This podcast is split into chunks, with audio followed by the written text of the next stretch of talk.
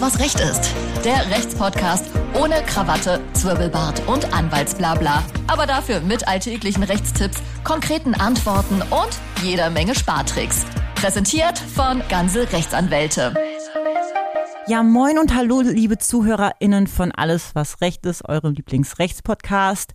Ich bin Sina und mir gegenüber im 90-Grad-Winkel sitzt, oder in 180 Grad, wie wir sind Das ist dann kein Winkel, sondern eine Linie. Eine Linie, in, in gerader Linie sitzt Tim Horacek, unser äh, Lieblingsrechtsanwalt, äh, lass es die anderen nicht hören, und Juristen-Allrounder. Und Tim, ich habe dich heute wieder eingeladen, Ja, weil ich über ein Thema mit dir sprechen möchte, ja. was jetzt schon so zwei, drei Wochen alt ist und ziemlich große Wellen geschlagen hat, bis nach Deutschland, Europa. Da gab es viel Aufruhr. Und worüber ich rede, es ist das Abtreibungsgesetz, was in Ja. den USA verabschiedet worden ist vor circa zwei, drei Wochen. Da wollte ich heute Genau. gerne mit dir drüber sprechen und vielleicht ein paar Hintergründe erfahren und Ja. wie das halt auch in Deutschland aussieht, ein bisschen vergleichen etc. pp. Schöne internationale Rechtsvergleiche. Genau, so Am machen wir Donnerstag, das. wunderbar. So, ich habe es eben schon angekündigt, es gab ähm, ein Gesetz, was jetzt verabschiedet worden ist hinsichtlich Abtreibungen in den USA. Ja. Ähm, kann ich das jetzt so verstehen, dass jetzt Abtreibungen in den USA jetzt grundsätzlich illegal sind oder wie, wie kann, kann man das jetzt interpretieren? Also erstmal ähm, zum Zwecke der präzisen Dogmatik. Äh, es gab kein Gesetz, was verabschiedet wurde, sondern wir haben ja in den USA den Fall, dass da sehr, sehr viel so Case Law-mäßig läuft. Ne? Also es gibt dann immer Präze äh, Präzedenzfälle, die dann zu Rate gezogen werden und einen solchen Präzedenzfall gab es im Jahr 1973 in den USA. Dort hatte nämlich ähm, der oberste Gerichtshof damals in dem Fall Roe versus Wade, entschuldigt bitte mein schlechtes Englisch, ähm, das Gesetz, also natürlich hat die USA auch Gesetze, aber die werden in der Regel durch die Rechtsprechung ausgefüllt. Und da hatte äh, das Gericht damals das Gesetz, was einen generellen Schwangerschaftsabbruch verbietet, gekippt und hat gesagt, das funktioniert so nicht. Das dürfen wir nicht. Wir müssen den Frauen grundsätzlich die Möglichkeit eröffnen, ähm, ja, eine bestehende Schwangerschaft zu, zu stoppen, abzutreiben. Und hat dann allerdings auch nicht gesagt, es ist alles legal.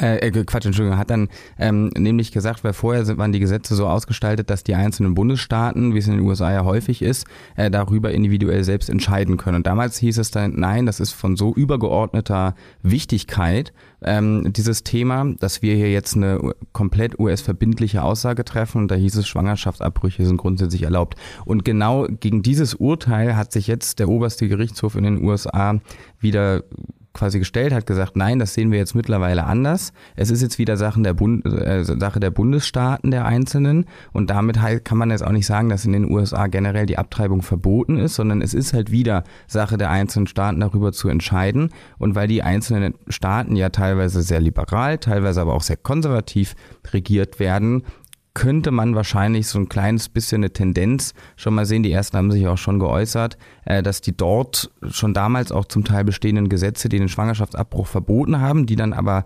faktisch keine Wirkung hatten wegen eben diesen Urteil, dieses Urteils aus 1973, dass das jetzt wieder, ähm, ja, dass denen jetzt wieder Geltung geschaffen wird und ähm, in diesen Bundesstaaten dann die Abtreibung teilweise auch unter Gefängnisstrafe zu stellen sein wird.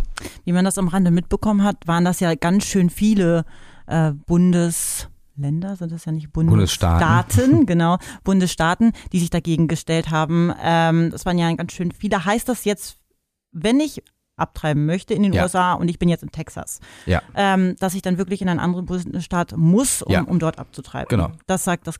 Das sagen die, also die Hm. dortigen Gesetze, also in Texas hat das Gesetz, ich weiß nicht, ob sie es schon haben oder Ja. ob sie es jetzt erst wieder verabschieden Ja. müssen, aber Texas ist ein sehr gutes Beispiel. Ähm, da wird es mit sehr hoher Wahrscheinlichkeit dazu kommen, dass Abtreibungen verboten werden, ähm, beziehungsweise jetzt schon verboten sind. Und wenn du dann als schwangere Frau in Texas bist, solltest du, wenn du nicht auf illegale Abtreibemethoden zurückgreifen möchtest, was unter keinen Umständen anzuraten ist, weder rechtlich noch gesundheitlich, dann solltest du dich vielleicht in etwas liberalere Staaten begeben und schauen, dass du da dann die medizinische Indikation ordnungs- und fachgerecht an dir durchführen lässt.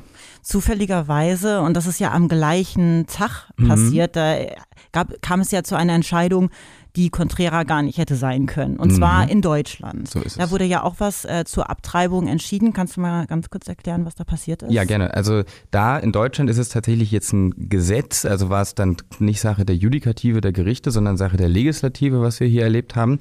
Und da hatten wir bis ähm, zum selben Tag, also Ende Juni, noch den 219a StGB. Der hat damals die Werbung für den Schwangerschaftsabbruch unter Strafe gestellt. Das bedeutet, dass ähm, der nicht unmittelbar was mit der Erlaubnis oder Erlaubnisfreiheit ähm, von Schwangerschaftsabbrüchen zu tun hat. Er hat aber Ärztinnen und Ärzten unter Strafandrohung untersagt, dafür zu werben. Und ähm, so eine Werbung im Sinne des Gesetzes ist schon, also da ist die Hürde sehr, sehr niedrig angesetzt gewesen. Das hätte man oder wurde auch vielfach hinterfragt. Also selbst wenn du zu einem Arzt gehst und er dich einfach nur umfangreich über die Möglichkeiten und über die verschiedenen Methoden des Schwangerschaftsabbruchs aufklärt, selbst das unterfällt dann schon dem insofern recht weit auszulegenden Begriff der Werbung. Und ähm, das war bisher unter Strafe gestellt.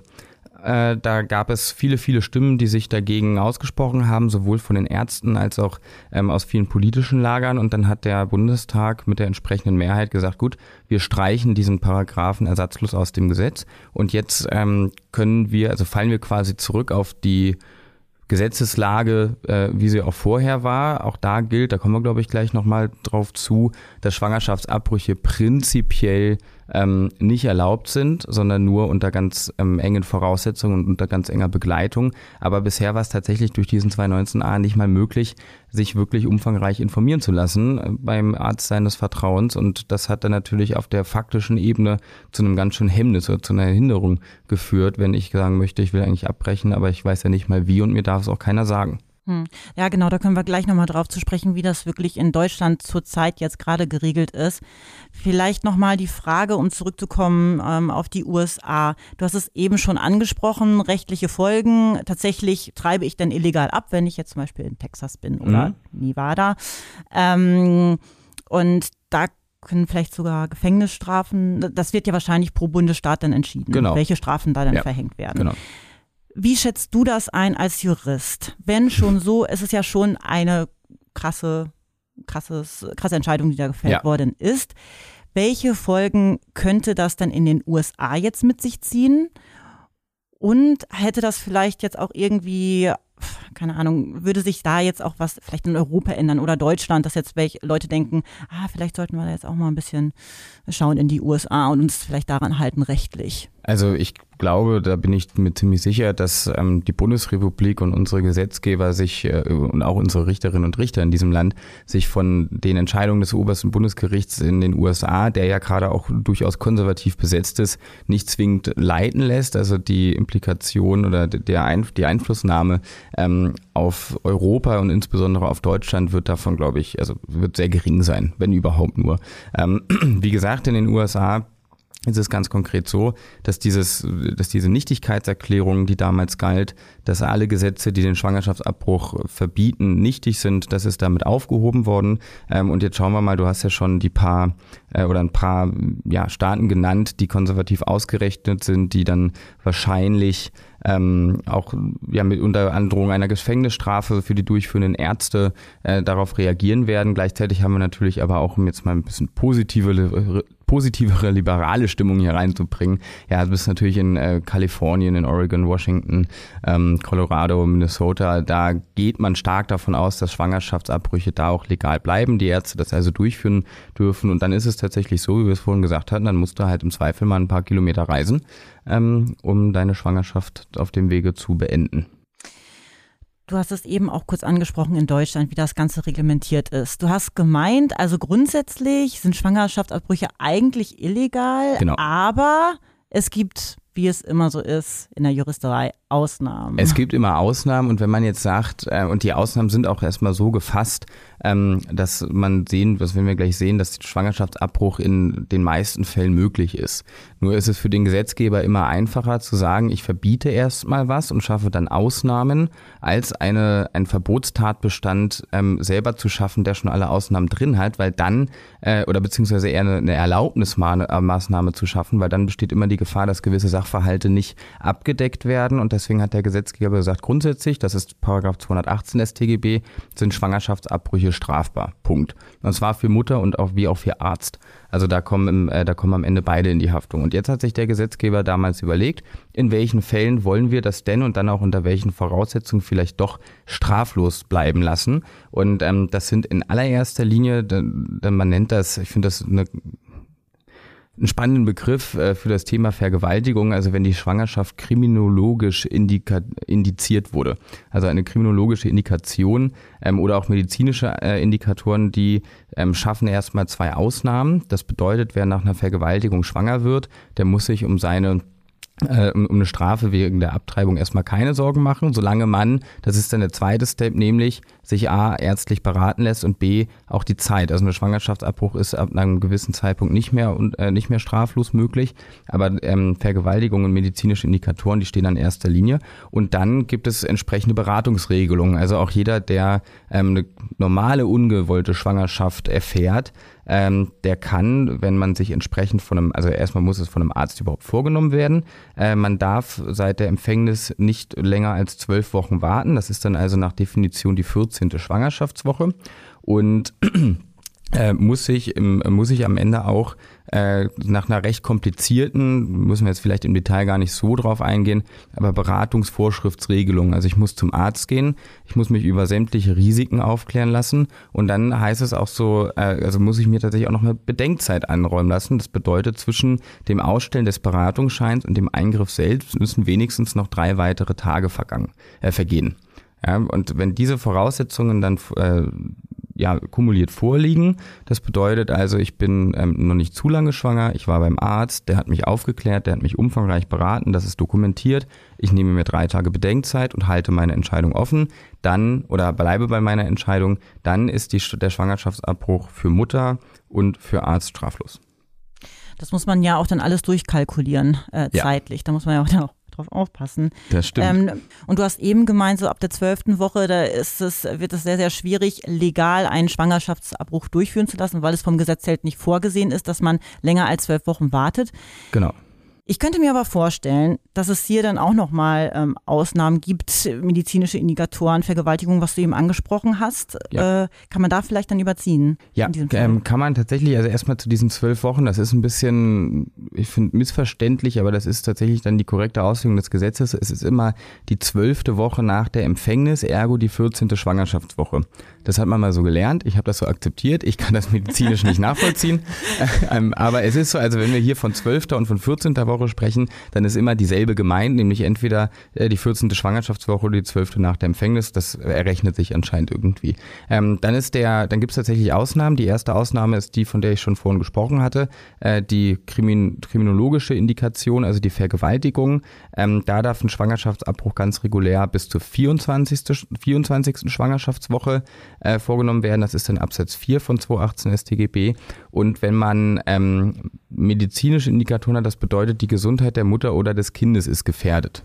Ja, und insbesondere der Mutter, also wer im, wer jetzt siebten, achten, neunten Monat ist und ähm, steht dann vor der schrecklichen Frage, das Kind oder ich oder im Zweifel niemand oder ich, ähm, weil da gesundheitlich ordentlich was schiefläuft, gerade in der Schwangerschaft, sei niemandem zu wünschen, dann gilt das tatsächlich auch unbegrenzt. Also es muss sich niemand darauf äh, verweisen lassen, jetzt ist die 14. Schwangerschaftswoche rum, es tut mir leid, ähm, du wirst jetzt medizinisch stark darunter leiden, wenn du diese Schwangerschaft vorträgst, sondern dann kann man auch ähm, ja eigentlich quasi bis kurz vor Ultimo, wenn man so möchte.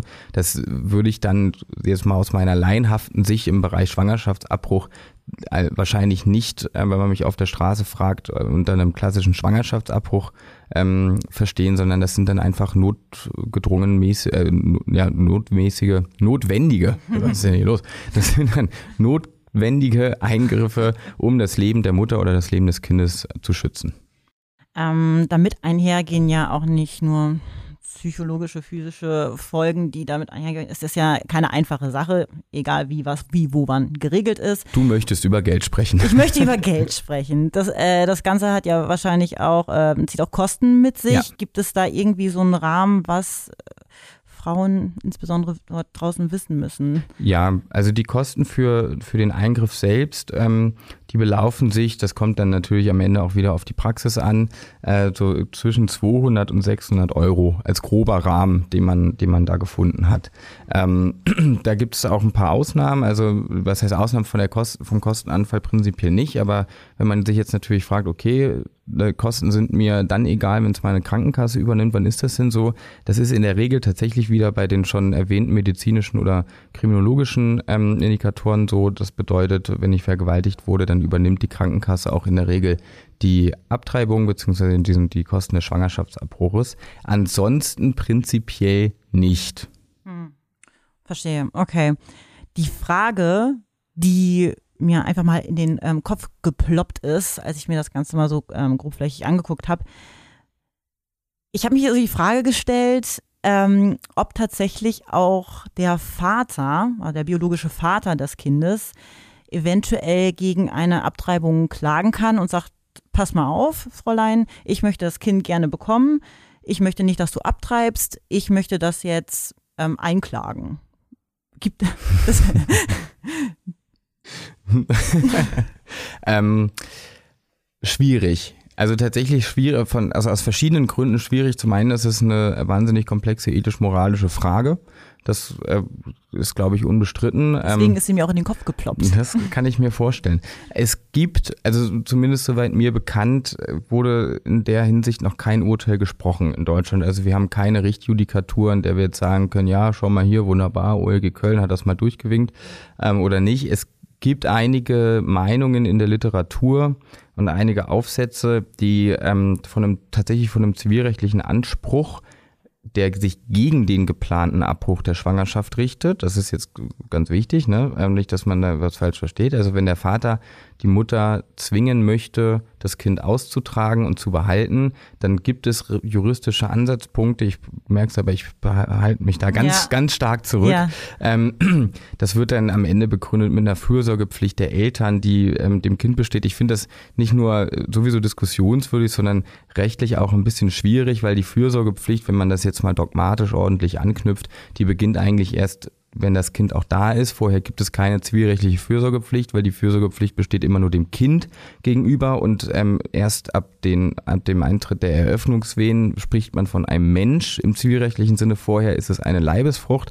Du siehst eine die Leibesfrucht. eine Leibesfrucht. Du, du, du siehst die, ähm, ja, die Juristen sind kreativ und Philosophen Ich auch. hätte jetzt gesagt, äh, trocken und schaffen es, hochemotionale Sachverhalte auf, nee, noch kein Kind, noch keine Öffnungswehen, das ist noch eine Leibesfrucht herunterzubrechen.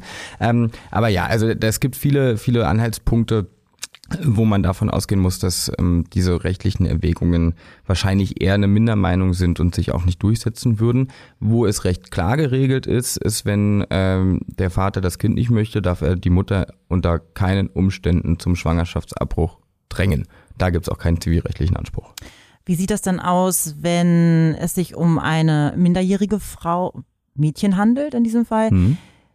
Haben die Eltern da denn ein Mitspracherecht? Sieht das ein bisschen anders aus? Sagen wir mal so, ähm, Mitsprache, eine Mitsprachemöglichkeit in gewissen Situationen ja. Also insbesondere wenn wir ähm, so zwischen 14 und 16 sind, dann wird die Ärztin oder der Arzt selbstverständlich niemals oder auch bei unter 18-Jährigen niemals ähm, losgehen und ohne mit den Eltern gesprochen zu haben, äh, irgendeine medizinische Ein Maßnahme, irgendeinen medizinischen Eingriff vornehmen. Ähm, sie haben aber kein Recht. Also auch die Eltern können weder sagen, mach das oder mach das nicht. Es kommt in erster Linie, in allererster Linie auf, das, ähm, auf, auf den Willen der betroffenen Frau, des betroffenen Mädchens an. Ähm, entscheidend ist dann immer die Einsichtsfähigkeit, aber da gehen wir dann wieder auch hart an die Grenze äh, zu einem Thema, was wir vor ein paar Monaten mal besprochen haben, nämlich die Betreuungspflicht. Also in dem Moment, wo wir wen haben, eine betroffene Person, die nicht einsichtsfähig genug ist, um Tragweite und Ausmaß der Entscheidung zu überblicken, also diese Entscheidung eigentlich gar nicht nach Abwägung von für und wider treffen kann. In den Fällen kann es dann sein oder ist es, wird es dann so sein, dass der gesetzliche Vertreter, das kann dann entweder ein gesetzlich bestellter Betreuer sein oder in der Regel die Eltern, dass da auch mal eine Entscheidung abgenommen wird. Ansonsten wird es aber auch so sein, gerade wenn wir so im Bereich 16, 17 sind ähm, und die Eltern sagen, wir wollen das nicht, der Arzt, die Ärztin kommt aber zu dem Ergebnis, das Kind ist absolut im Herr seiner ihrer Sinne. Ähm, deswegen äh, es sprechen keine medizinischen Faktoren dagegen. Deswegen nehmen wir jetzt die Entscheidung, die dort getroffen wurde und ähm, treiben ab oder halt eben auch nicht. Alles klar.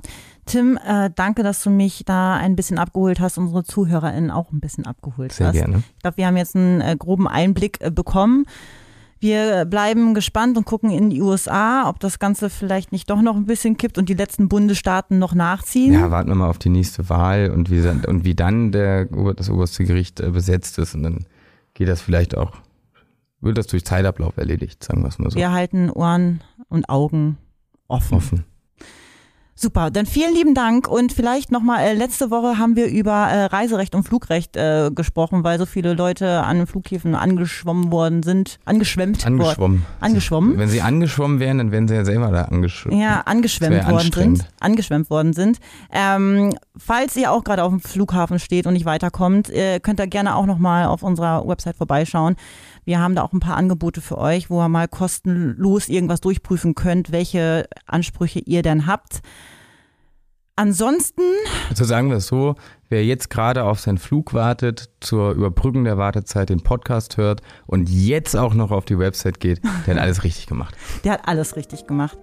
Danke fürs Zuhören. Ich äh, freue mich auf äh, nächste Woche. Dann ist auch wieder Martin Wiesel da. Ach, wie der schön. Altbekannte. Liebe Grüße. Liebe Grüße an dieser Stelle.